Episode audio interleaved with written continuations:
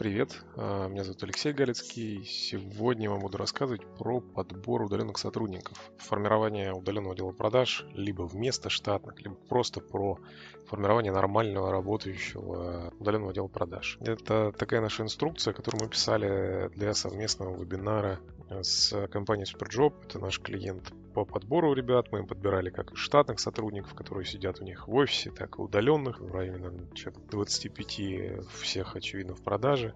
Вот э, хотел с вами поделиться. Значит, кто я? Меня зовут Алексей Галицкий, я собственник компании Бизнес. Это мой второй бизнес. Бизнесу нашему АП уже седьмой год пошел. Сейчас у нас есть неофициальный, но этот статус нам никто не опровергает, поэтому я буду придерживаться, что мы крупнейшие, либо, по крайней мере, одни из самых крупнейших в России по подбору персонала продаж B2B. Больше нас не подбирают ни Ancore, ни Manpower, ни Unity именно в продажах B2B. За прошлый год мы провели 232 групповых собеседования, вывели на работу людей, которые прошли испытательный период, это вот только менеджер по продажам, 413 человек. Дополнительно это было еще 33 руководителя, только в продажах. Я другие должности сюда не включаю, потому что по другим должностям мы тоже работаем, но там э, цифра чуть поменьше. В прошлом году мы работали только на очных э, офлайн групповых собеседованиях. Никакого другого способа работы с нами не было и вообще он не подразумевался.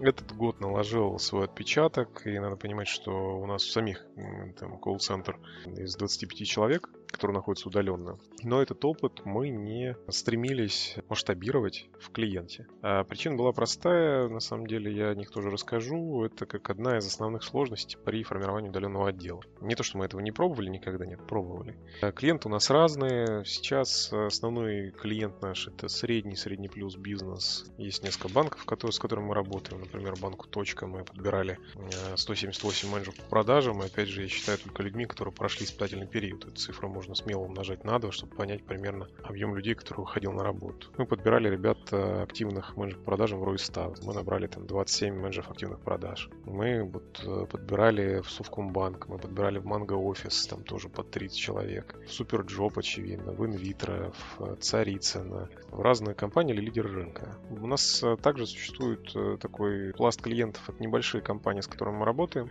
Такой малый и средний бизнес, просто где есть активный собственник или топ-менеджер по продажам, который хочет эффективно свой отдел продаж развивать. Тогда обычно приходит к нам. Давайте начнем понемногу. Значит, э, про подбор удаленных сотрудников. А я буду рассказывать методику, которой мы пользуемся для подбора сотрудников себе и клиентам.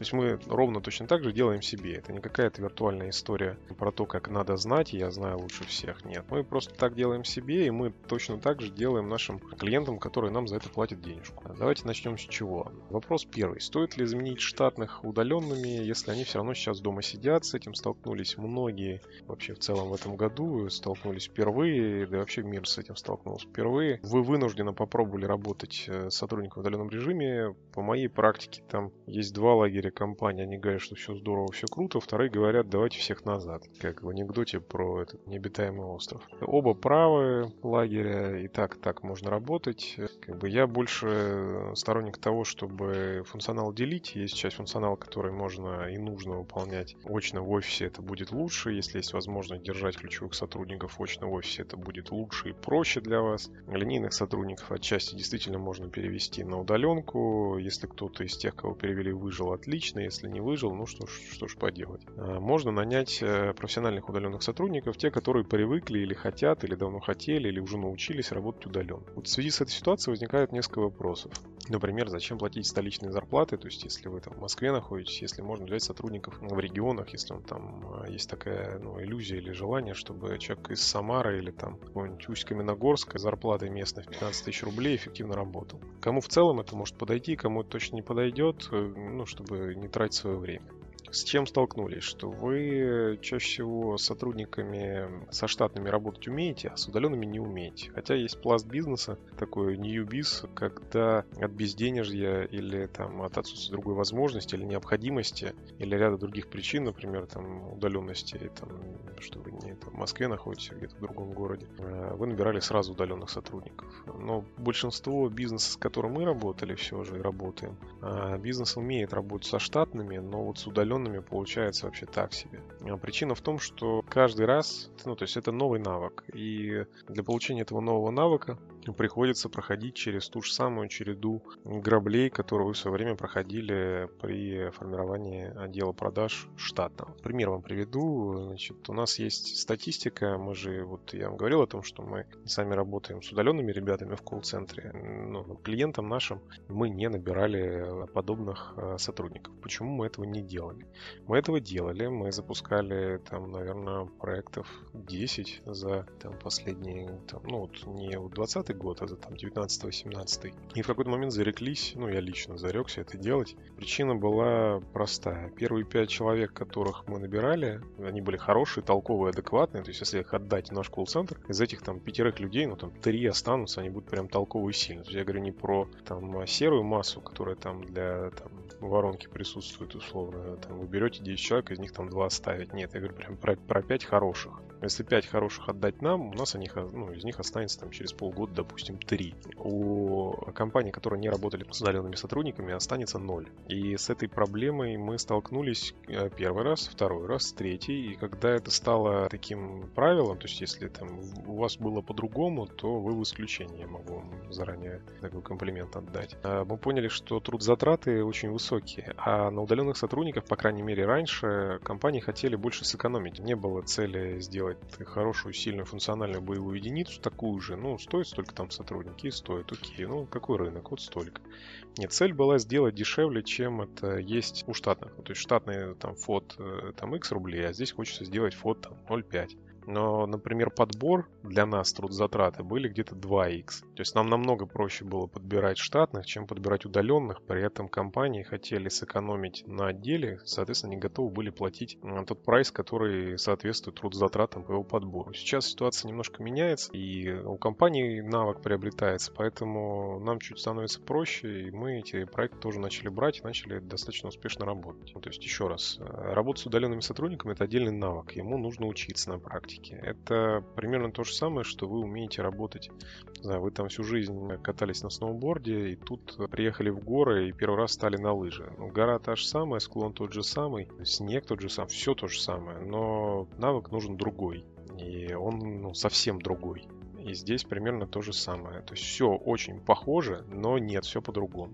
А с какими трудностями сталкивается при подборе, я вам расскажу вообще в целом, потому что мы же про формирование отдела говорим. Ну, то есть трудность первая, то, что такая же абсолютно проблема, как и с подбором штатных ребят в активных продажах, а надо сказать, что у меня ну, есть э, своя выборка, наверное, она такая больше наша история, потому что к нам приходит за подбором э, в основном э, на активные продажи, потому что продажи на сопровождении компании могут э, вполне способны закрывать самостоятельно, там э, проще набирать, проще отбирать, текучки совсем небольшие, и помощь вроде как, ну то есть мы закрываем такие проекты, но их меньше, то есть в основном это все-таки активные продажи, которые к нам приходят. Так вот в активных продажах удаленных ребят тоже очень э, немного, их не, не просто искать, выбирать не из кого, приходится брать тех, кто есть, это там, первая проблема. Вторая проблема то, что соискатели не умеют работать удаленно. Сейчас эта ситуация она, ну, тренд идет на то, что люди хотя бы попробовали работать удаленно. Но надо понимать, что удаленная работа все же это такое, ну, это дисциплина, и это ну, умение сосредотачиваться на работе, когда тебя там дома со всех сторон э, дергают или существует э, там ряд искушений, начиная от кровати и заканчивая холодильником. Ну, то есть э, слабые навыки. Но здесь,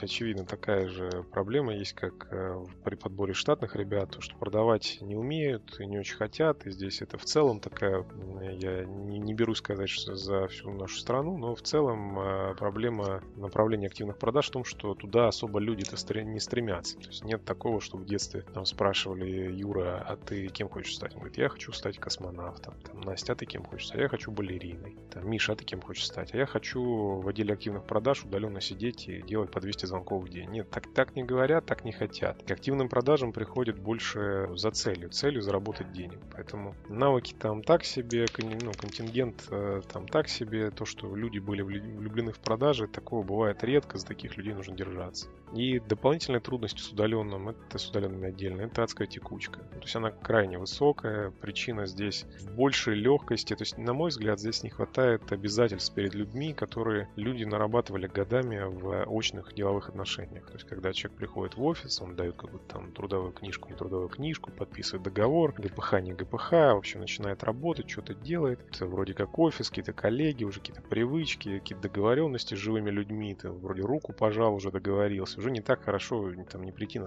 день на работу. Когда ты там по зуму, по скайпу подключился, пообщался, там какие-то ребята тебе что-то рассказали, ты что-то подумал, ну, можно. Завтра проснулся, не выйти, ну, ничего страшного, ладно. Ничего не будет, ничего не произойдет. К сожалению, такое есть. Э, поэтому текучки адские, там историй много разных. Если у вас небольшая, ну, значит, отлично. Давайте еще затронем э, вопросы, которые обычно задаем, и начнем потихоньку их разжевывать.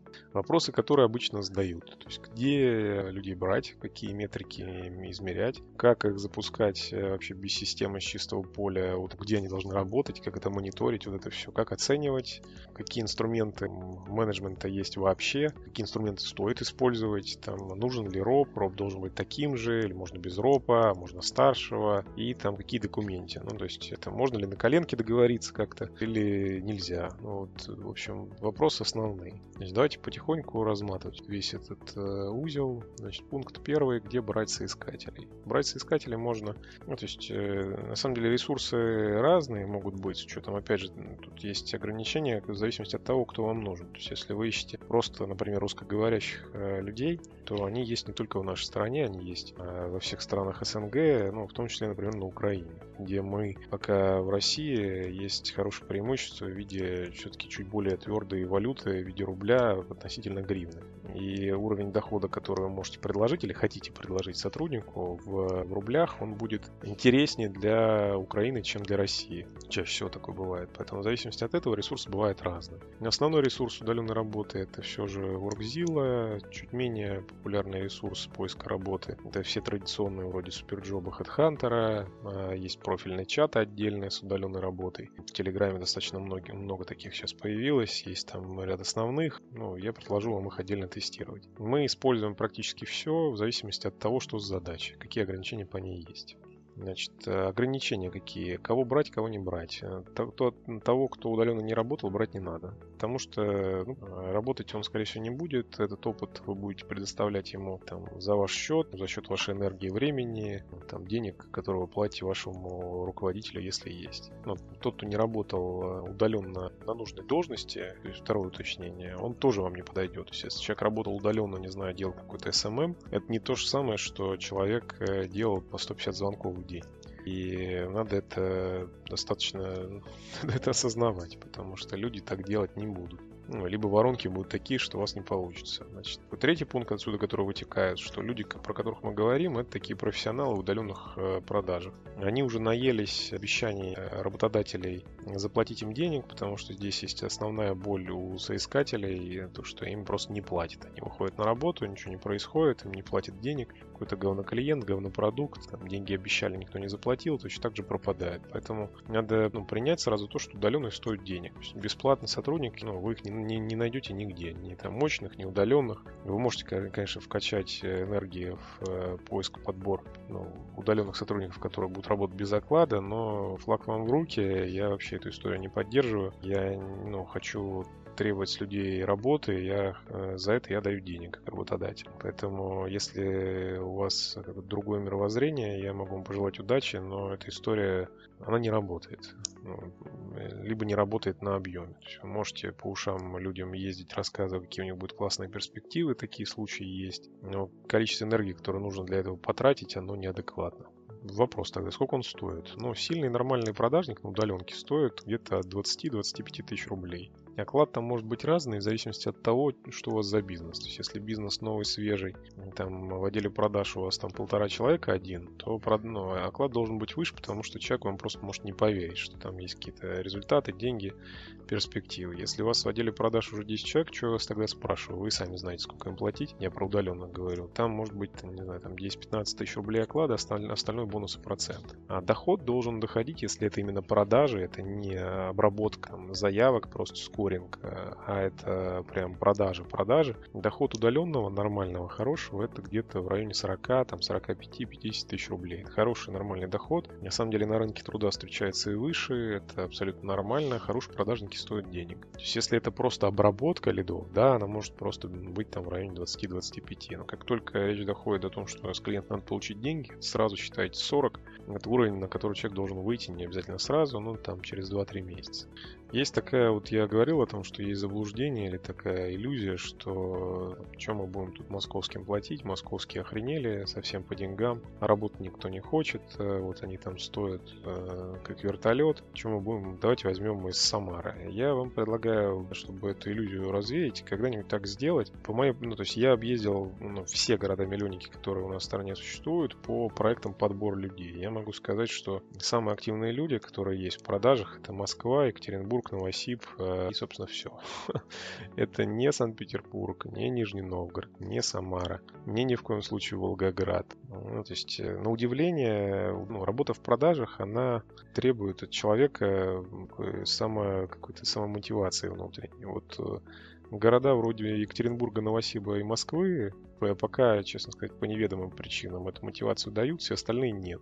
При этом, например, я могу сказать, что на Украине люди намного более активны и в продажах. Вообще в целом найти сильных ребят э, и операторов, и продавцов на Украине проще, чем у нас э, в стране. Там есть свои детали по оформлению и по оплате, там есть способы, как официально платить, так чтобы это все проходило по бухгалтерии. Но если есть такая возможность, то даже удаленных, я серьезно, я не шучу сейчас, если вы хотите именно продажников, можно брать из этих городов. Все остальные города, если там повезет, ну я считаю, больше это, знаете, как есть закон нормального распределения. Вот эти хвосты слева-справа, вот это будут другие города. Поэтому, к сожалению, вот эта иллюзия, она разбивается. Там нет такого, что вы выцепите идеального продажника в каком-нибудь бийске, и он там будет сидеть за там, 15 тысяч рублей и радоваться работе. Нет, такого не будет. То есть, либо это будет сотрудник без опыта, в которого нужно будет вкачать, вы возьмете еще 15 таких, вот он один останется там через полгода. Ну, если получится, отлично, напишите. Я там готов менять свои убеждения, но у меня достаточно большой опыт для того, чтобы формировать свое там, мнение, свои убеждения. Да, есть исключения в каждом городе. Да, темп задает ваш руководитель. Или вы, если руководите отделом. Да, там есть ну, такие комментарии. Но да ладно. В общем, давайте так. Кому подойдет работа с удаленными? Всем, кто принял у нас такое стратегическое решение по поводу того, что вы хотите работать с удаленными людьми.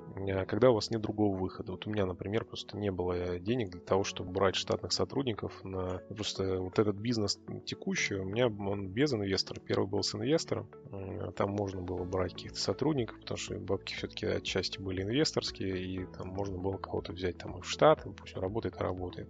А здесь, э, когда ты начинаешь на своих, и есть какая-то аллергия, по крайней мере, в тот момент времени у меня была к инвесторским деньгам, хочется сделать это дешевле. Другого способа, когда не было, да, надо было делать так. Если у вас уже, например, ну, там третий пункт, когда у вас уже появился э, навык работы с удаленными сотрудниками, да, ну, как бы вам эта история подойдет. Давайте расскажу, наверное, больше кому не подойдет, может, вы здесь себя узнаете. Значит, если у вас не получилось со штатными, с удаленными у вас э, еще больше вероятности не получится. Если вы ищете кого кого-то за процент, ну просто за процент от э, дохода, то, ну вот я говорил, это дохлая история абсолютно. Я в нее не верю. И думаю, что вам просто нужно будет чуть-чуть времени, чтобы вы тоже в этой системе немножко разуверились.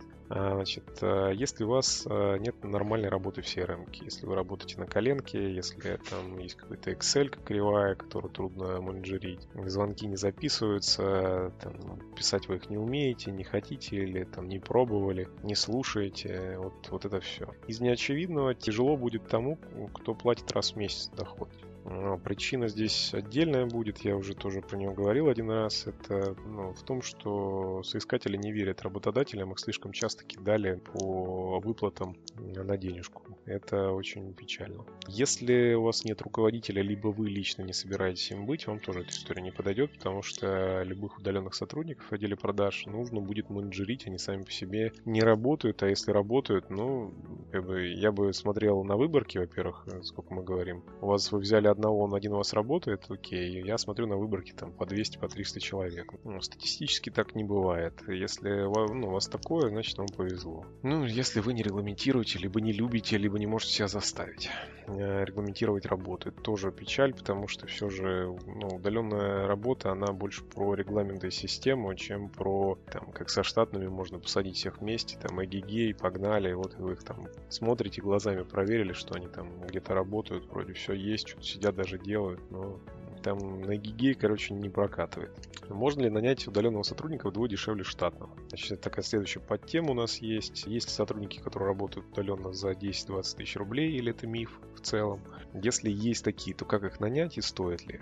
Ну, именно давайте так, про продажи. А если мы говорим про то, что если сотрудники, которые работают удаленно в активных продажах за 10-20 тысяч рублей, это миф. Ну, то есть в теории вам может повести. На практике это люди, которые хоть как-то, ну, то есть давайте так, им как просто прийти к вам на работу, точно так же просто ее поменять. То есть люди, если человек не идиот, он может посмотреть, сколько может получать на соседней работе, делая то же самое. Он может получать там вдвое, втрое больше. Поэтому это миф. В теории такие бывают, на практике ни у кого не видел. Сильный отдел продаж, когда видел, удаленные, какого-нибудь там условно Skill Factory, куда мы брали там тоже человек 8. У них ребята получают 60 плюс. Там даже до 120, наверное, доходит э, в отделе активных продаж. Это удаленные ребята. У них очень сильная команда. Поэтому я в это не верю. Если у вас это получается, я очень за вас рад. Но системно выстроить это вряд ли получится у кого-то. Как таких нанять? Да никак. Вам может только повести. Стоит ли это делать? Нет, не стоит. Рассчитывать на это тоже не стоит. Ну, я рыночный ценник вам примерно называл. Значит, за 10-20 тысяч рублей можно договориться на тест. Ну, то есть 10-20 э, тысяч регулярного там, дохода на full тайм это миф. Ну, то есть э, если вы ищете активного именно продажника, человек не будет работать в активных продажах за там морковку в виде 20 тысяч рублей. Это не те деньги, за которые туда идут. Давайте все-таки я немножко, если категоричность чуть отпилить, то можно взять здесь 20 тысяч суммарного дохода, но это будет цена. Это цена номер один. Это будут низкие навыки, это будет конская текучка через месяц, прорва энергии на мотивацию контроль.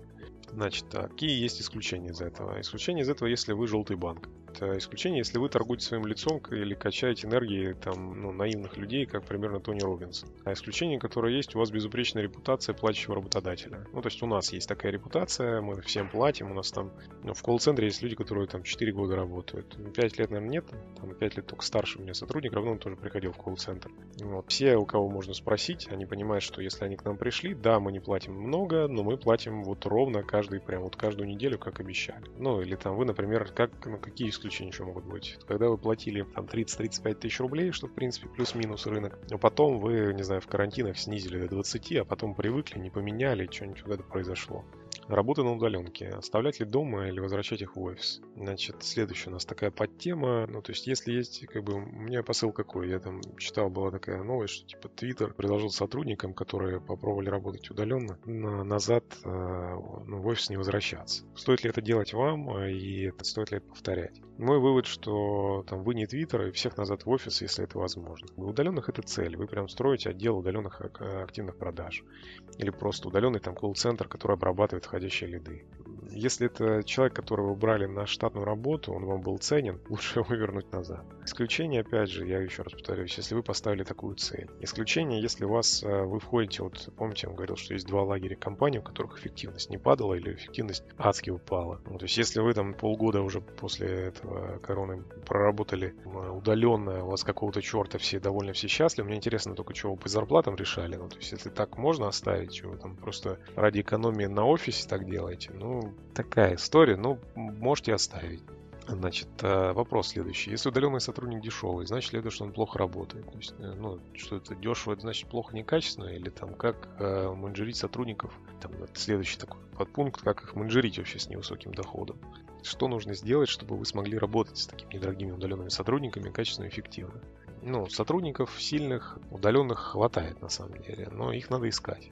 Можно без видео с ними работать. Это не значит, что это прям плохо и некачественно, это значит, что просто уровень нормы зарплаты в регионах, где вы набираете людей, он ниже. Про уровень примерной дохода я вам тоже уже ориентировал. Ну, вот примерно там 20-25 стартовый доход, там от 15, если вы опытный, у вас там большой отдел. Дальше до 40, там 50, 60, если это прям совсем идеальная работа была. Давайте первый этап такого цикла подкастов, где я лично рассказываю про опыт формирования удаленного отдела продаж. Я предложу на этом сейчас остановиться. У меня еще осталась половина, наверное, даже чуть побольше информации, которую я разобью на еще один, а может быть даже два блока и запишу такой же подкаст следующий. Там будет информация уже о том, как платить, э, как менеджерить, какими инструментами пользоваться, что делать точно не надо, какие там воронки, какие показатели будут нормальными. Э, отвечу на вопросы, там, как собрание проводить, что делать с видео, вот это все.